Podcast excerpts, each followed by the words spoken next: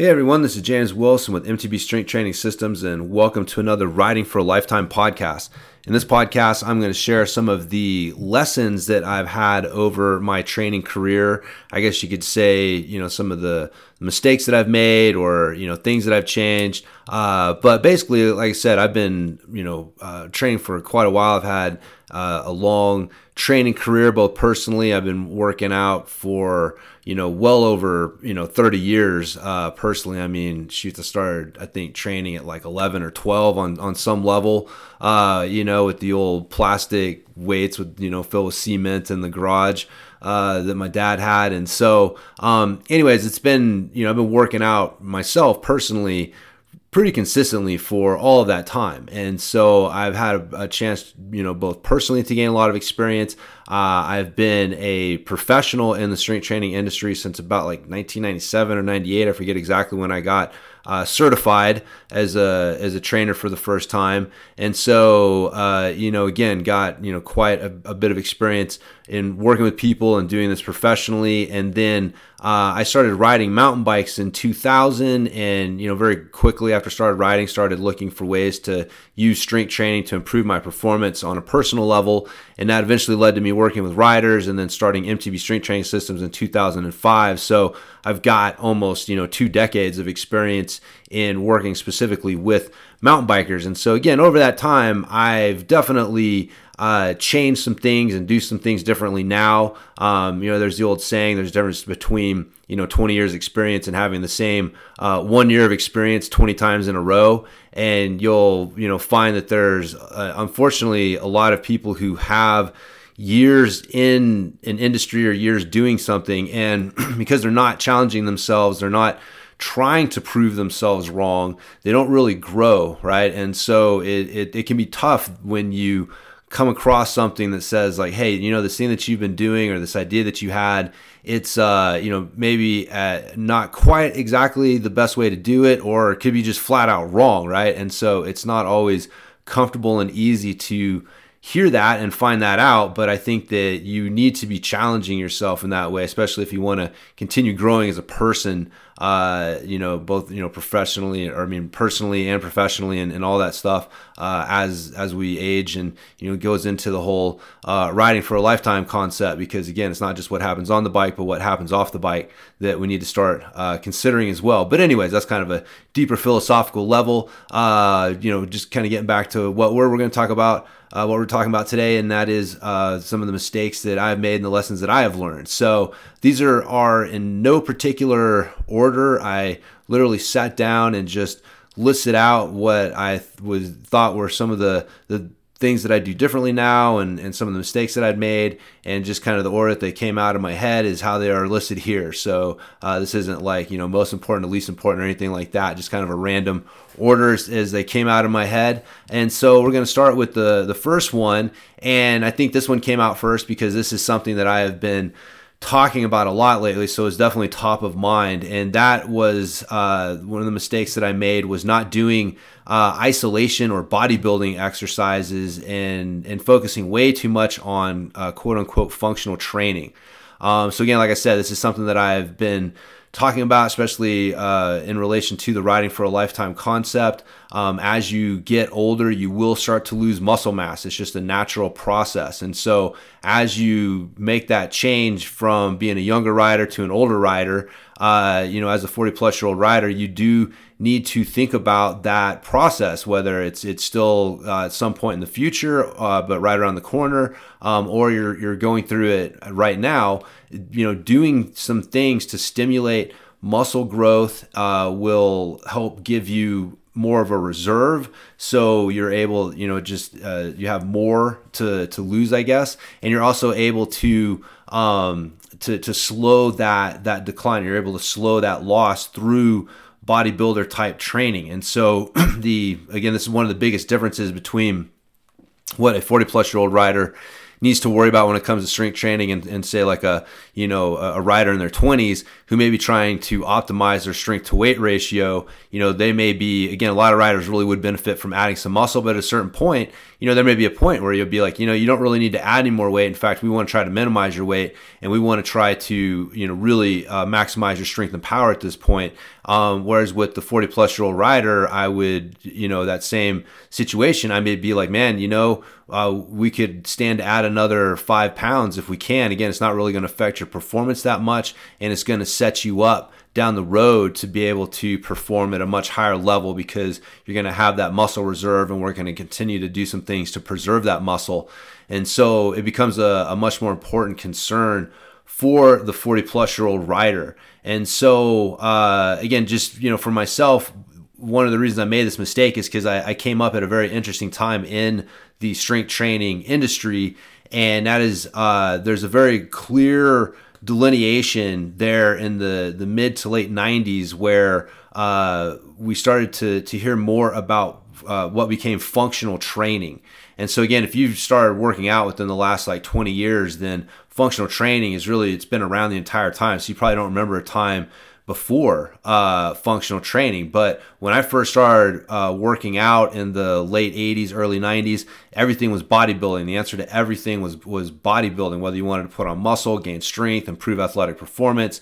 And bodybuilding tended to be typified by training by body parts, right? So you're training biceps, triceps, chest, back. Um, you know, tends to be relatively high volume. So you're doing multiple exercises for, uh, you know, th- three or more sets and, and often in the eight to 15 or more rep range. And so these type of, of programs are really good for stimulating muscle growth, but they're not so great for actually creating strength. And especially if you're not doing anything athletic in, in addition to your bodybuilder training, they can create a bit of a, a non functional, non athletic um, physique where you may look strong, but you're not very coordinated. You're not actually able to apply the strength in a way that translates over in the real world. And so it was this where, you know, bodybuilding kind of got the its bad name was that, you know, there was a better way to train for athletes. And so we started to to you know look at like everything that had to do with bodybuilding is kind of a, a bit of a bad word.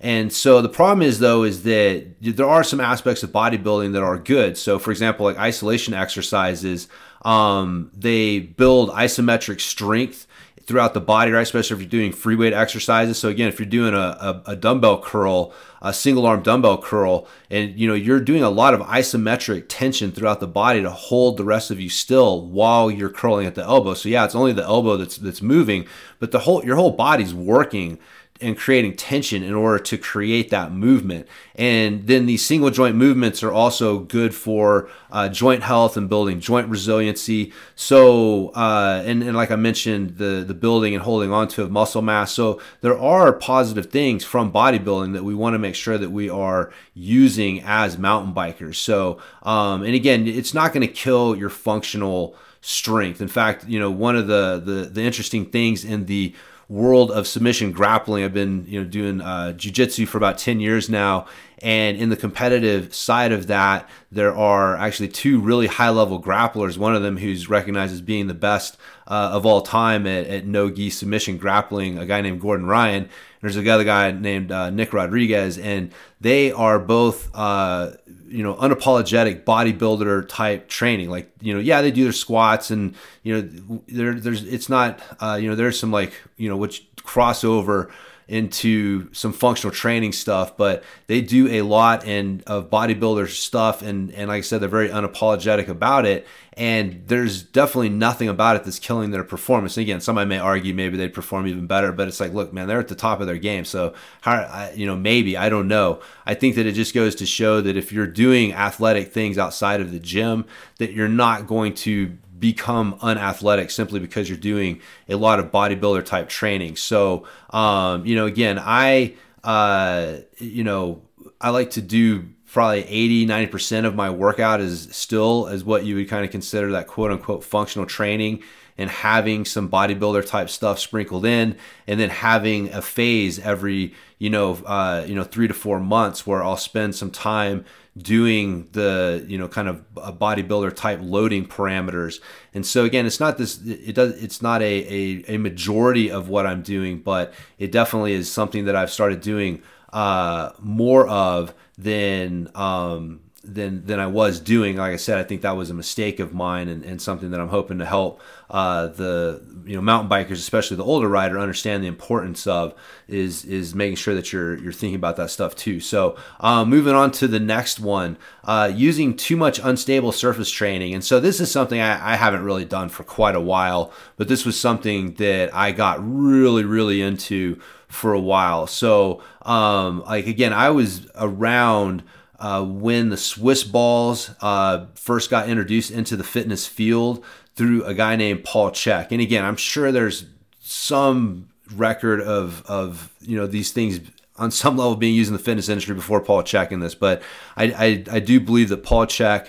Uh, and at, at that point, really helped to popularize the use of Swiss balls in the fitness field. And before that, they were largely kind of a rehab. You'd see them in rehab settings, but they really became popular in the fitness field. And again, this idea of unstable surface training, which would require you to train your balance and your stabilizers. And you know, that it, that it was the balance and stabilizing muscles that were the weak link in athletic performance and helping to prevent injury. And so it really made a lot of sense. There was a lot of logic to what was uh, what was being said. And so um, I ended up with you know every size Swiss ball you could get. I used them for just about everything. I mean, I, I literally was just trying to make up like, okay, what is the what is the Swiss ball version of this exercise? And uh, you know, I trained clients using them. I trained myself using them.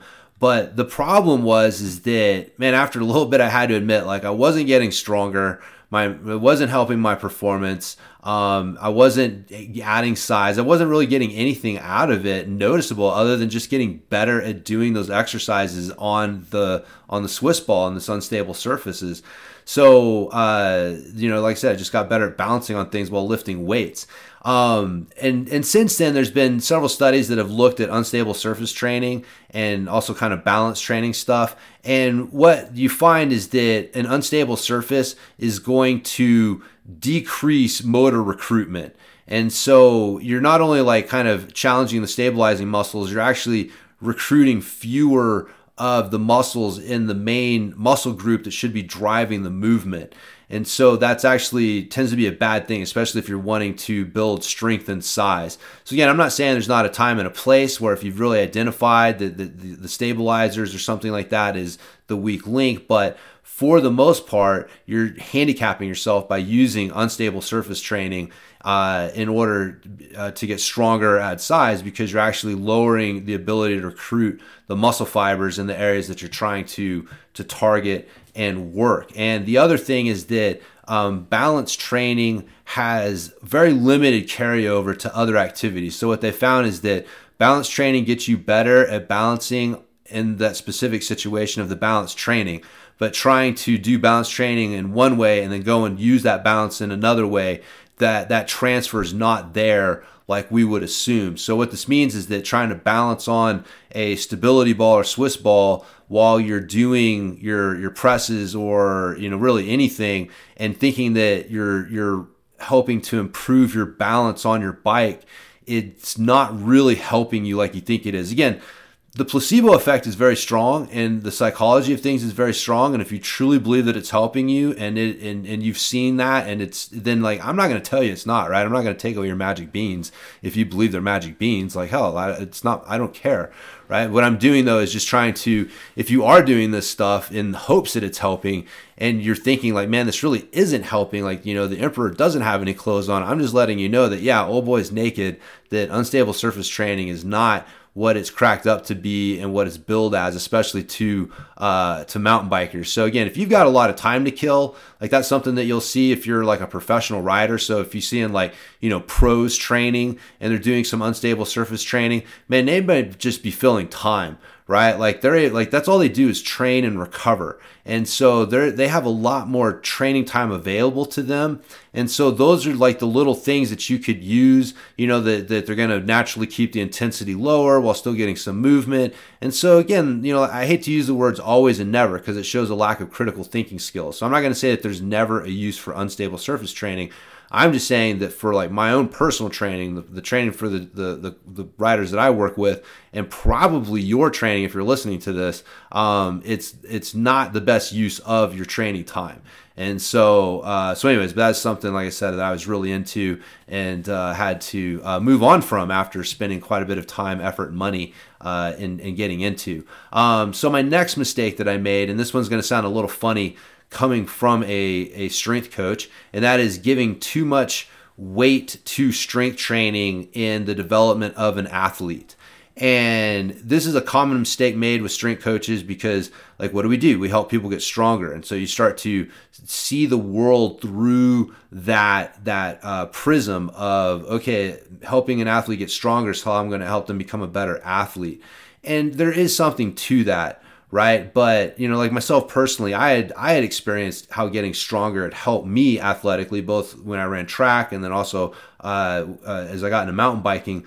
So it, it makes sense that getting stronger will make you a better athlete or give you the potential to be a better athlete but it can go too far. And I was definitely, you know, mistake that I had made. You know, I'd, I'd literally try to talk some of the athletes that I was working with, um, not on a regular basis, but on occasion, like they'd be telling me like, Hey man, I got to skip this workout because I got this thing with the, the team. We're going to do this thing. And I, would be like, Oh man, you know, you don't need, you know, missing your strength workout's really going to, uh, be detrimental to your, your performance. And it's like, man, you know, what's going to be detrimental to their performance is not doing their sport. I mean, on some level, like the more of your sport that you can do, the better you're going to get at your sport.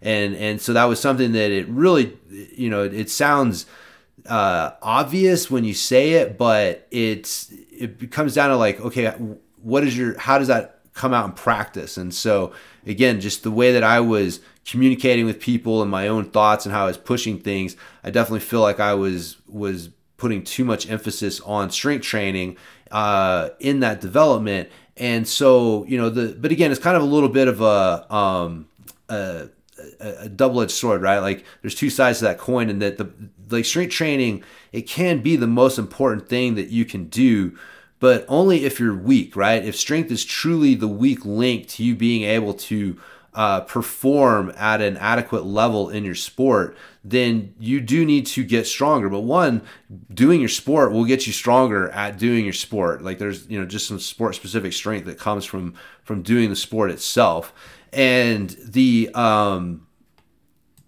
the time that it takes to to get stronger for your sport it shouldn't take away from your practice you know of of the sport and so again there's uh you know your sport training should take precedence. And so for us riding our bike, riding mountain bikes, um, which uh, should take precedence over everything else.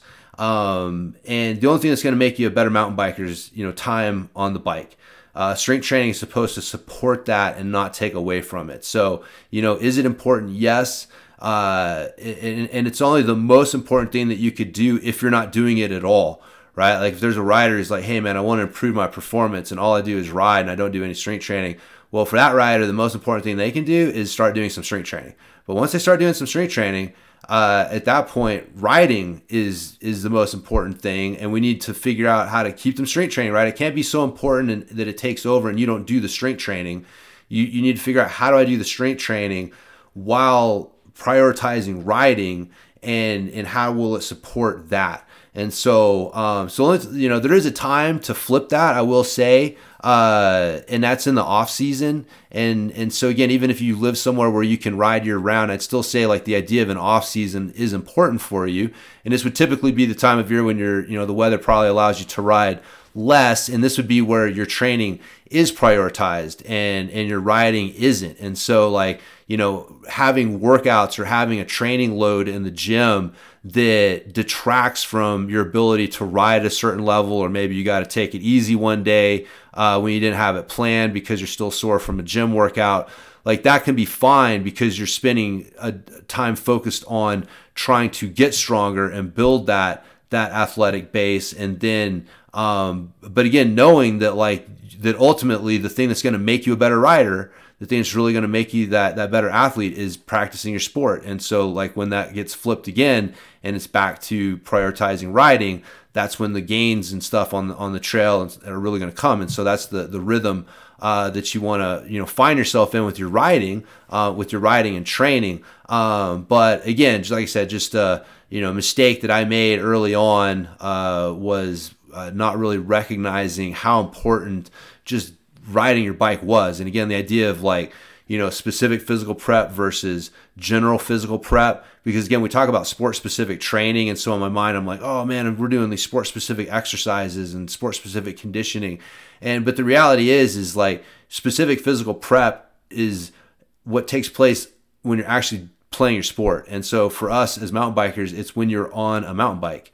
And anything that's not on a mountain bike is general physical prep. And so anything that happens in the gym, right, is general physical prep. And and there's a distinct difference in uh, the importance of general physical versus specific physical prep and it's that that specific that really makes us better at our sport and so again it was that concept and really kind of grasping that that helped me understand like okay like as, as important as i think this is and as sport specific as this is it's still general physical prep which means that it takes a back seat uh, ultimately in the long run um, you know there may be cycles where it, where it becomes the priority, but generally speaking, recognizing that uh, the the specific physical prep has to be the priority um, for us. And so, uh, so anyways, uh, moving on to my uh, next one, and that is that thinking that long, slow distance training was a waste of time.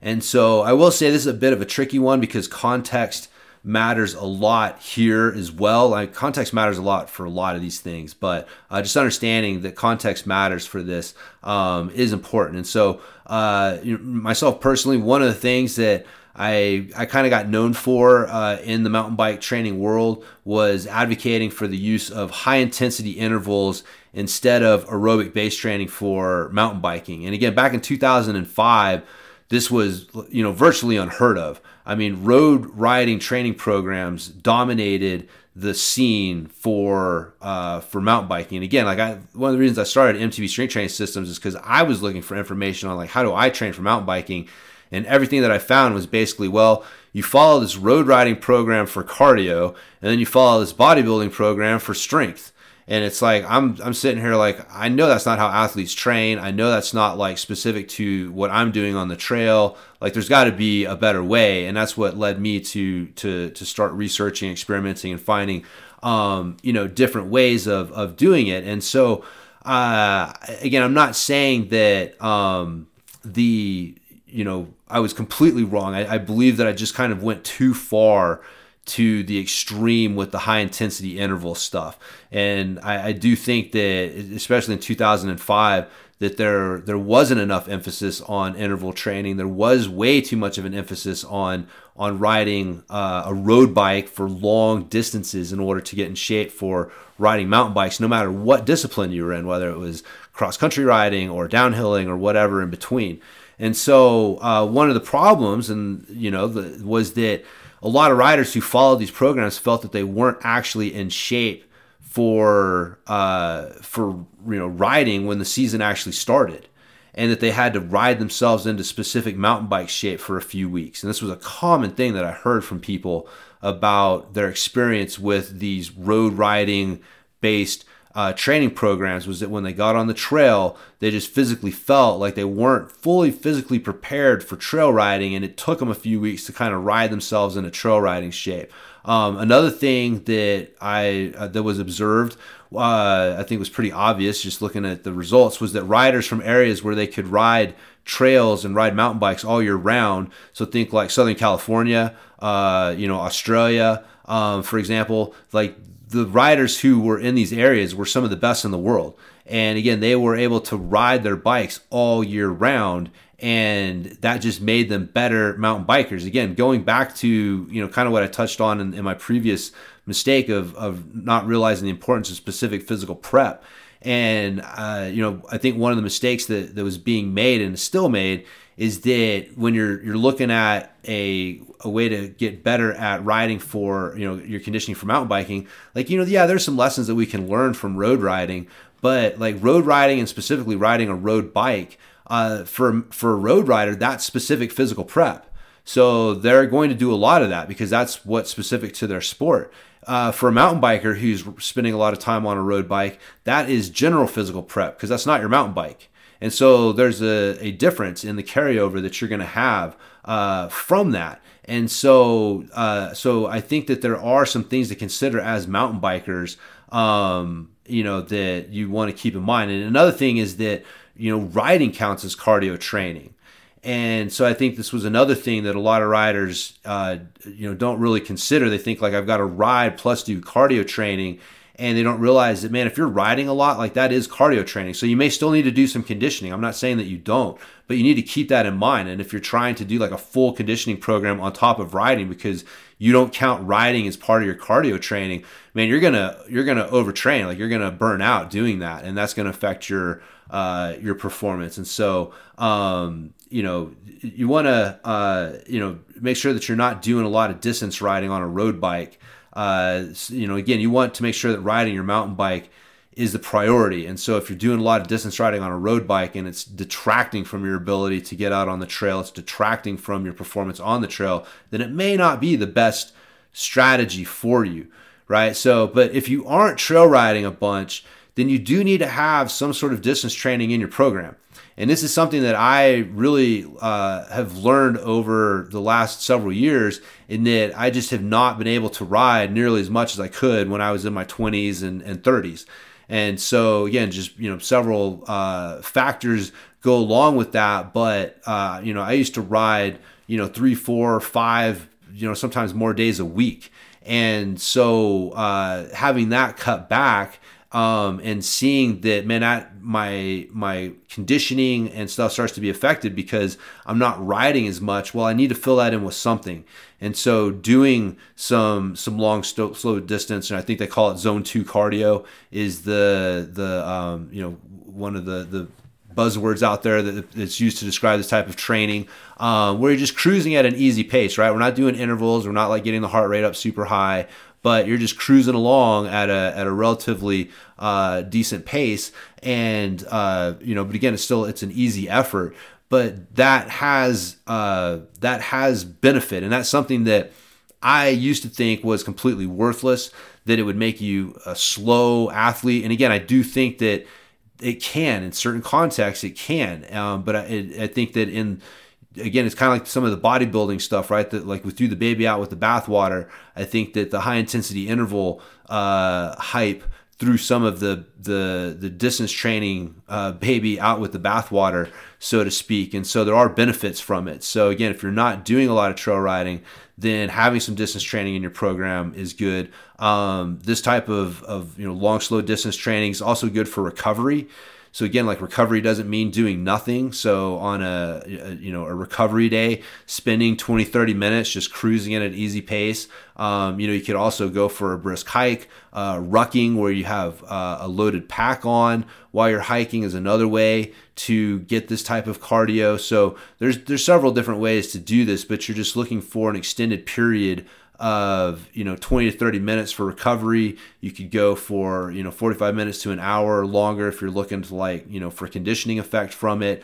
Um, and this type of training is also good for your basic metabolic health. It's you know your, your mitochondrial density is positively affected by this type of training. And so uh, which and, and that, that mitochondrial uh, density and health is important to your overall metabolic health. So there are benefits to doing this uh, type of training. So if you're getting several hours of riding in each week. Um, then you can use some of the long, slow distance stuff for recovery.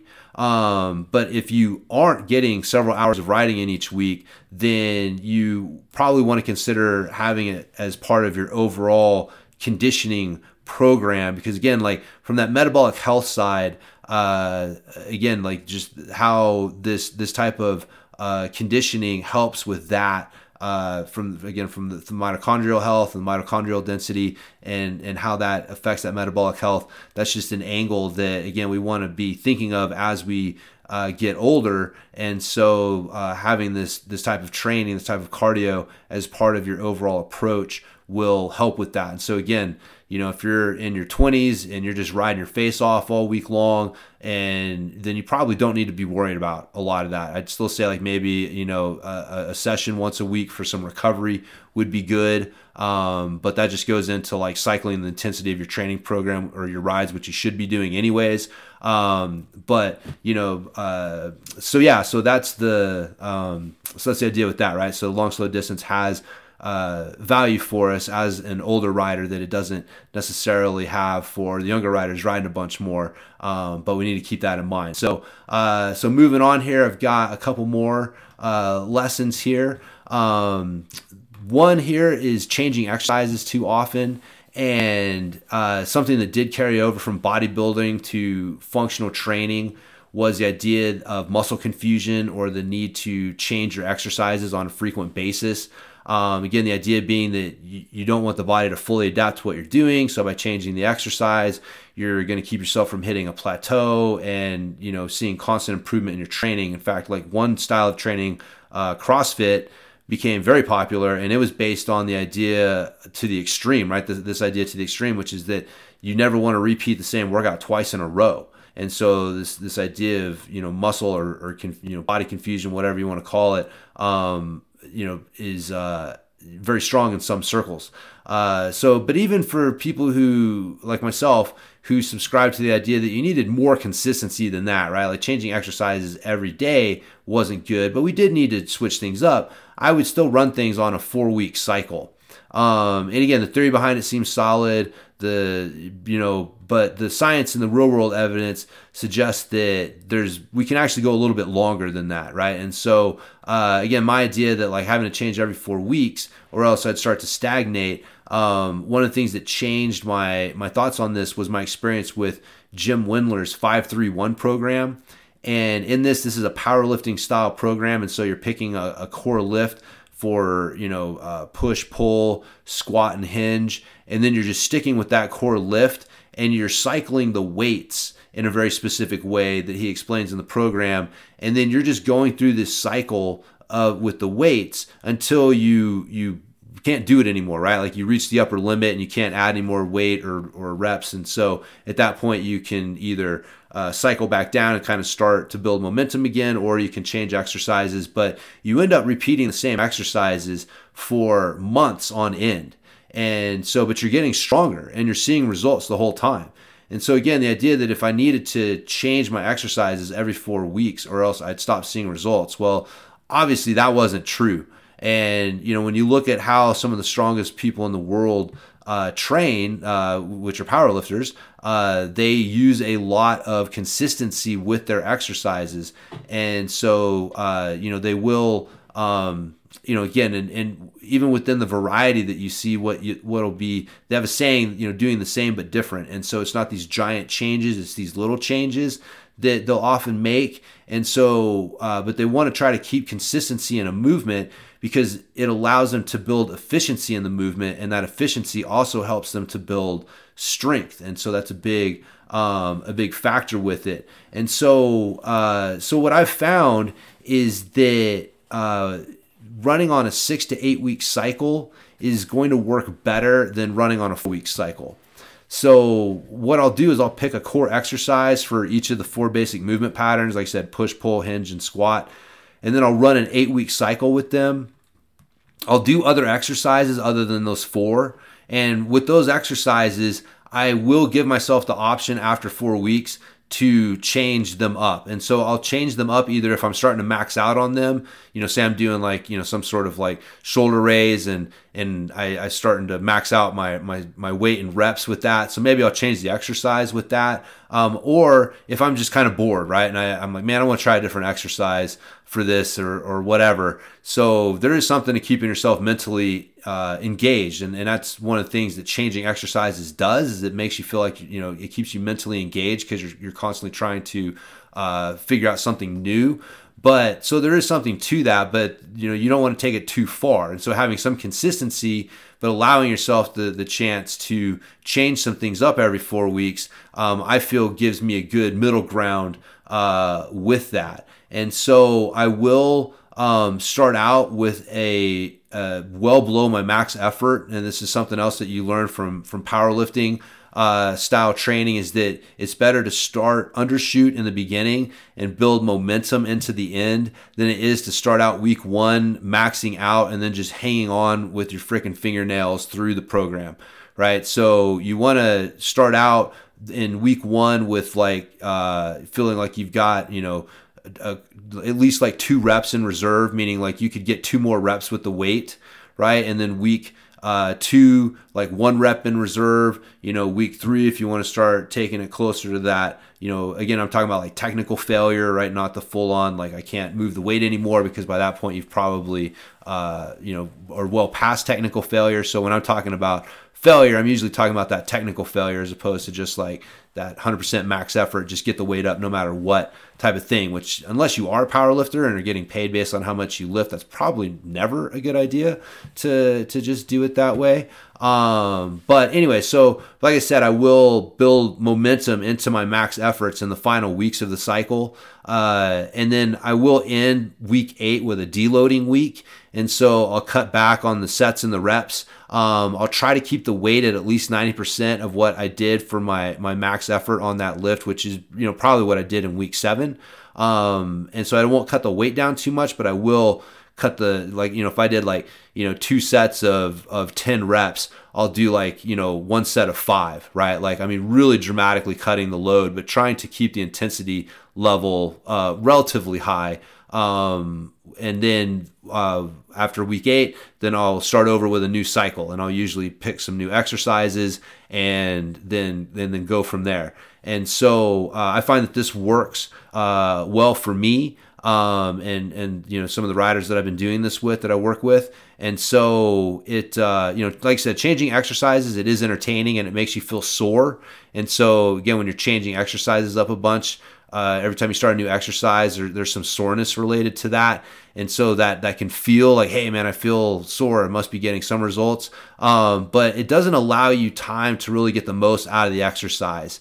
And in my opinion, I do think that it's a safer and easier way to do uh, to train on your joints um, since your body does get a chance to get used to the exercises and it finds a groove for them, it really starts to get more efficient with them, which to me just feels safer and easier than just grinding through new lifts all the time. Um, and again, I think the, that that muscle soreness kind of speaks to that. That uh, you know you're able to lift heavier loads, and you're not your the muscle soreness isn't as bad because you've had a chance to really get used to the weights versus if you're changing exercises, uh, you know, really often and then really trying to push the weights too, man, you can induce a lot of soreness that way.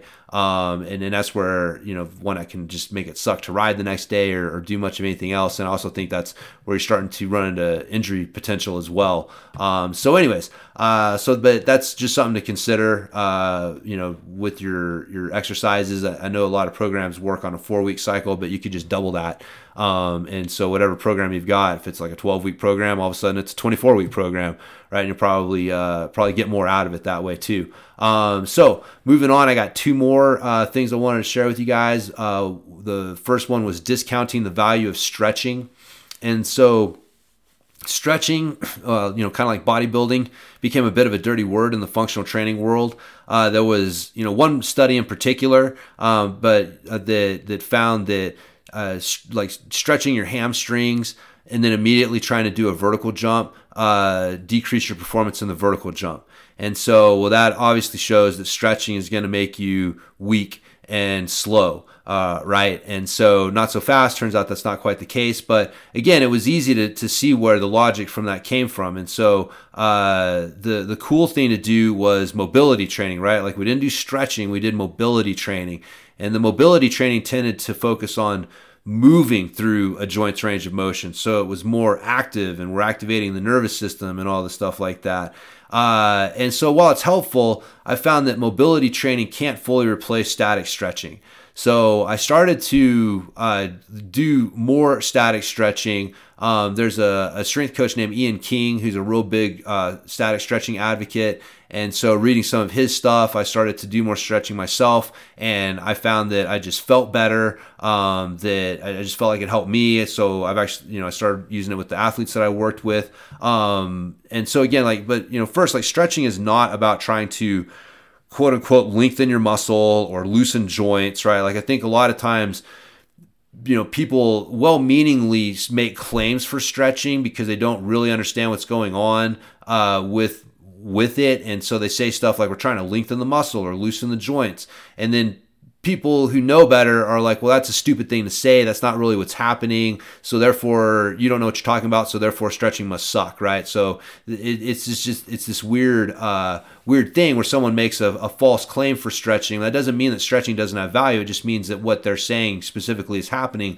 may not be the full story, right? And so um, you know, for me, like again, like what exactly is happening, I don't know. I don't think that they really have like the the um, you know the, an exact idea. There, there's something happening with the nervous system. There's something happening, you know, with some physical changes and things. But the the, the overall idea for me with stretching is is it's being able to relax into positions and then working on getting deeper into that range of motion while staying relaxed until you're in the range of motion you need to, you know to be for function and safety.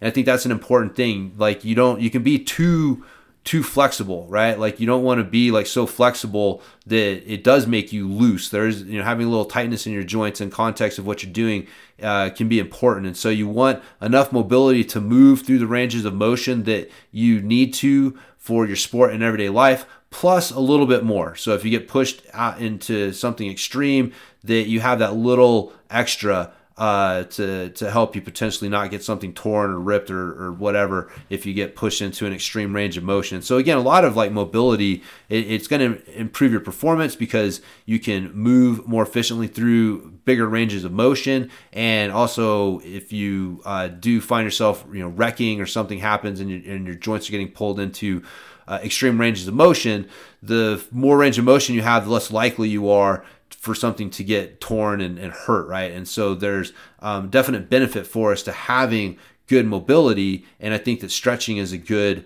uh, is an important part of that. And so um, your breathing is a big part of this. For me, stretching kind of borders on breath work because you should be using your breathing to help you relax and get deeper into your range of motion.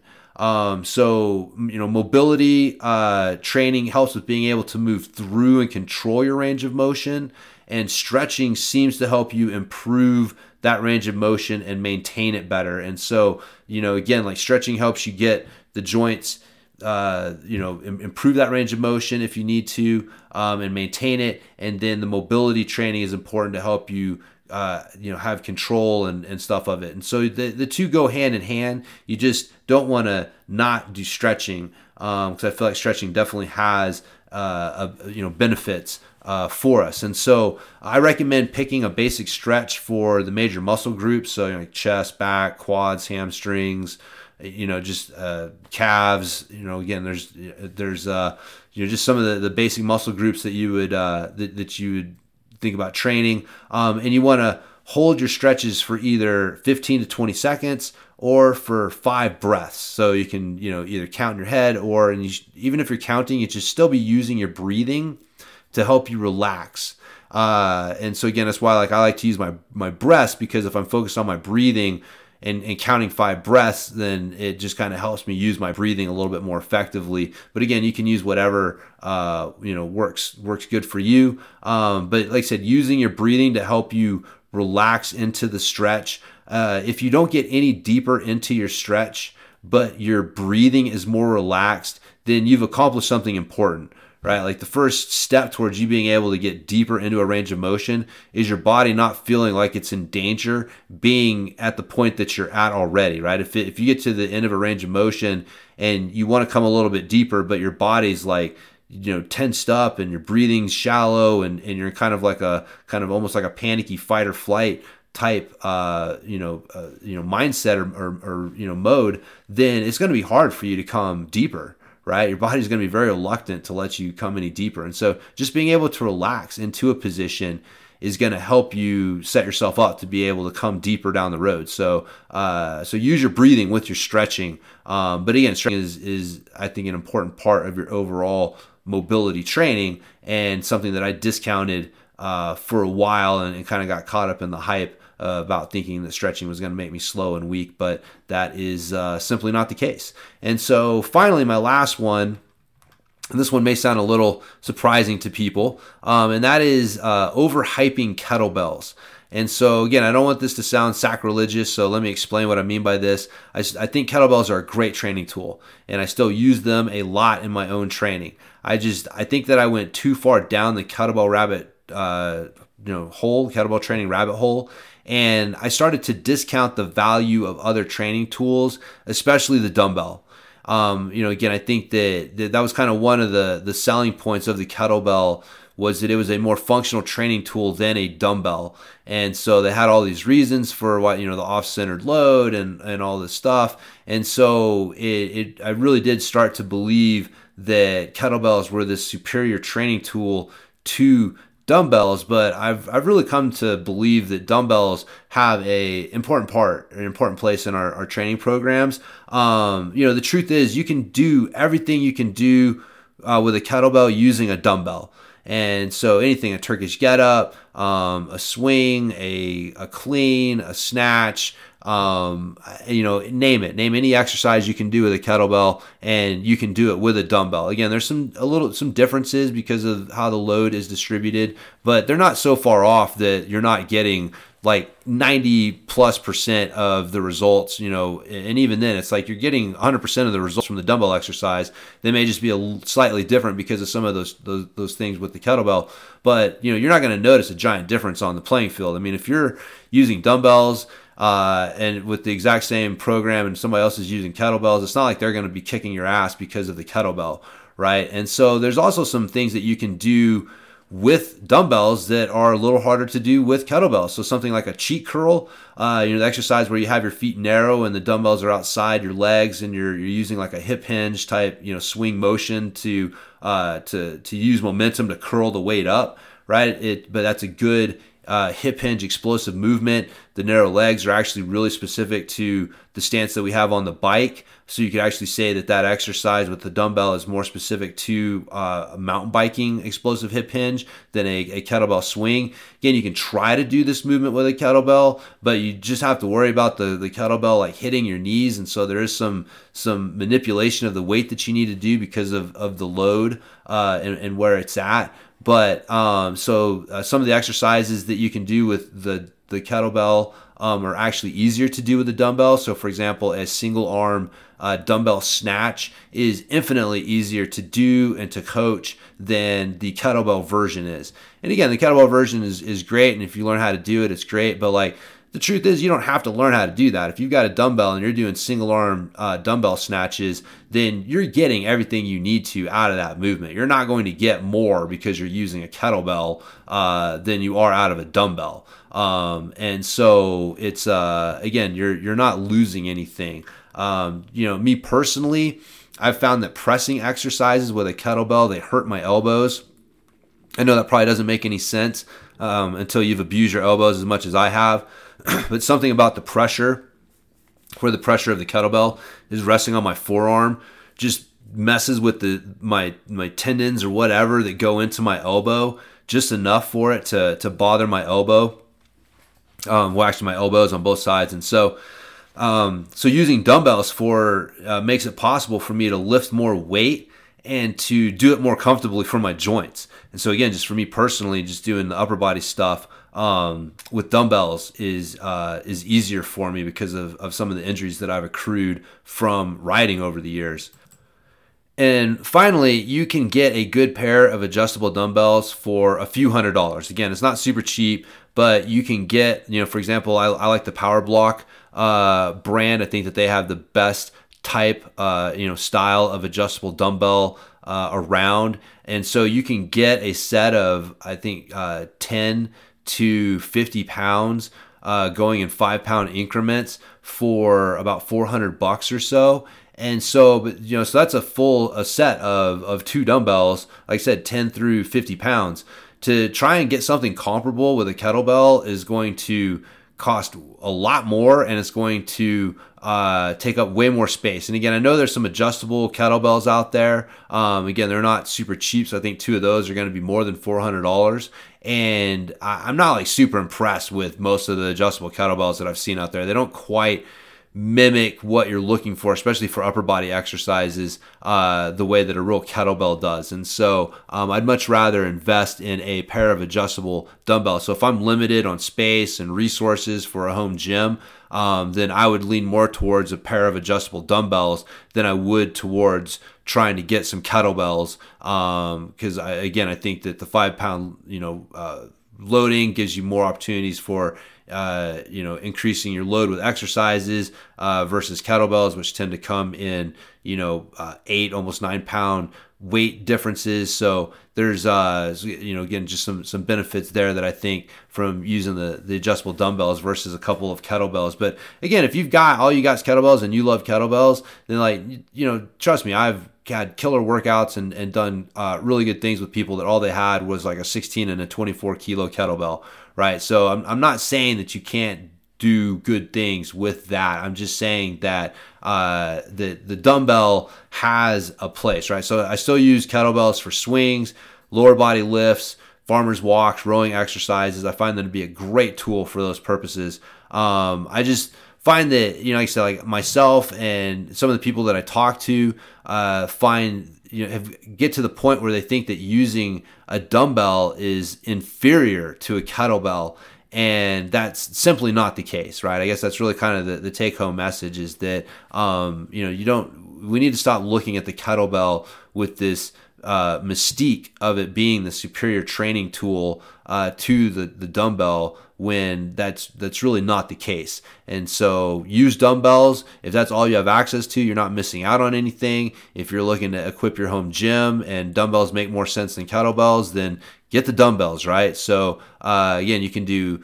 a lot of the kettlebell training programs. You can d- use uh, do using dumbbells anyways. So, like I said, you can just simply mimic the exercises. Um, and uh, so, anyways, yeah.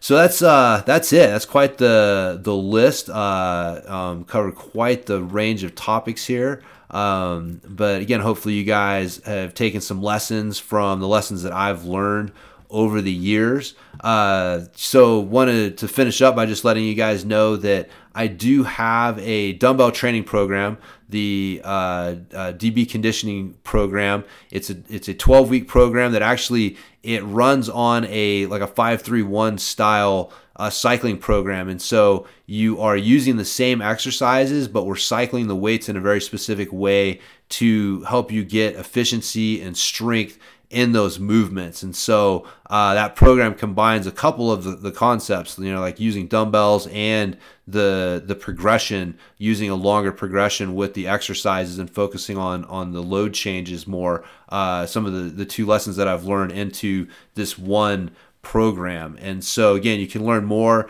at bikejames.com under the training programs tab. I've got all the, the training programs that I have there. And so, again, the DB conditioning program is a, a great workout program. It's still, I mean, honestly, that was the first one when I first started working with Aaron Gwin uh, way back in the day. That was the first program that I sent him was my, my, my dumbbell conditioning program. And so uh, he liked it. And, and so if it was uh, good for him, it can probably help you as well. But, uh, but anyway, so you can check that out. Like I, check that out, like I said, at bikejames.com. Um, while you're there, if you haven't done so already, you can sign up for the newsletter where I give you a free uh, workout to check out and kind of see some of the, the, the, the training styles and things that I recommend uh, using. And uh, you also get signed up to the, the newsletter, the, the weekly email updates. So uh, let you know when the podcasts come out. Sometimes I'm posting videos and other things that I'll send out uh, there as well. So, anyways, hopefully you guys have enjoyed this podcast, and I will talk to everybody next time.